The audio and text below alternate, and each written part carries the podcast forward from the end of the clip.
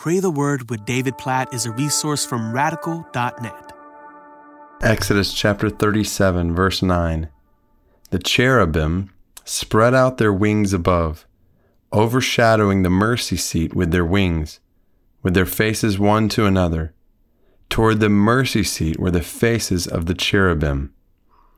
So, this is a verse describing the construction of the ark and how this part of the tabernacle where God's presence would dwell among his people.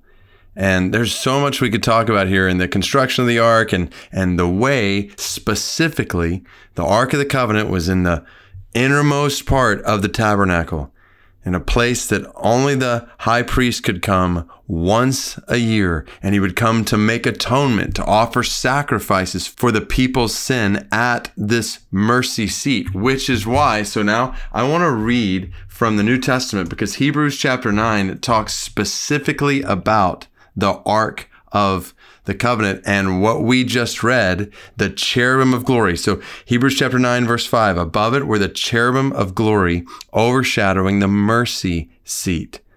So this picture that we read about in Exodus was foreshadowing what would happen ultimately when Jesus would come and he would make mercy possible for you and I to enter into the presence of God.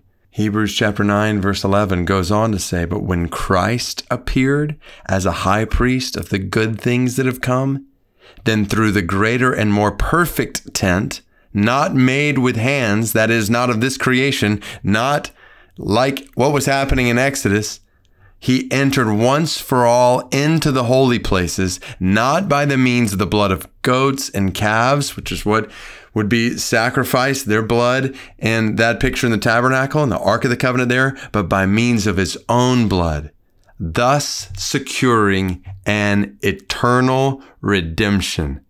For if the blood of goats and bulls and the sprinkling of defiled persons with the ashes of a heifer sanctify for the purification of the flesh, how much more? So basically, if that was what God had set up in the Old Testament, how much more now will the blood of Christ, who through the eternal Spirit offered himself without blemish to God, purify our conscience from dead works to serve the living God?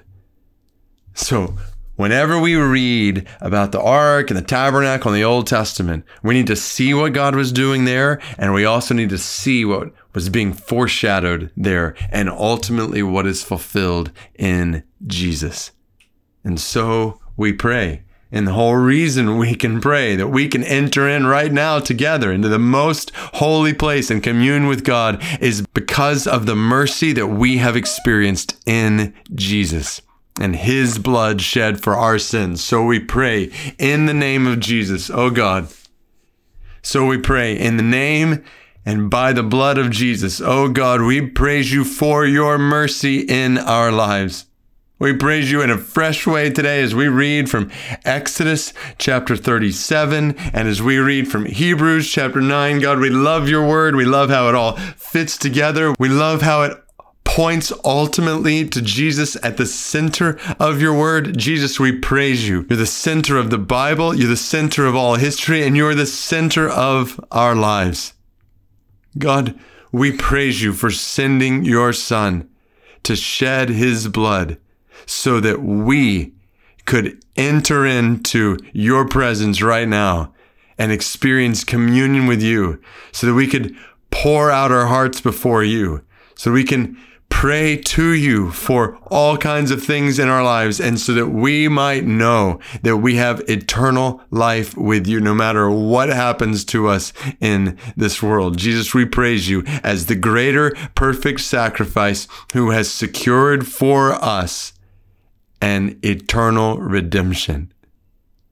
Oh God, we praise you for those two words. Eternal redemption.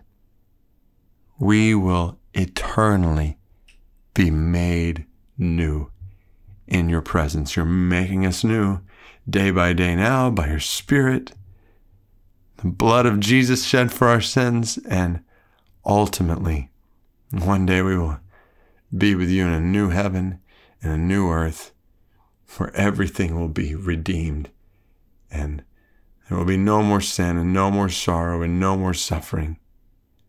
Oh God, we praise you not just for your word, how it ties together Old Testament, New Testament. We praise you for the hope we find from it as we walk through all kinds of things we're walking through today in our lives, in our families, in our work.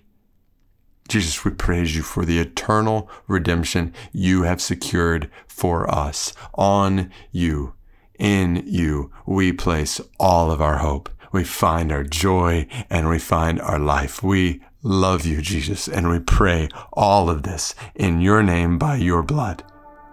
Amen.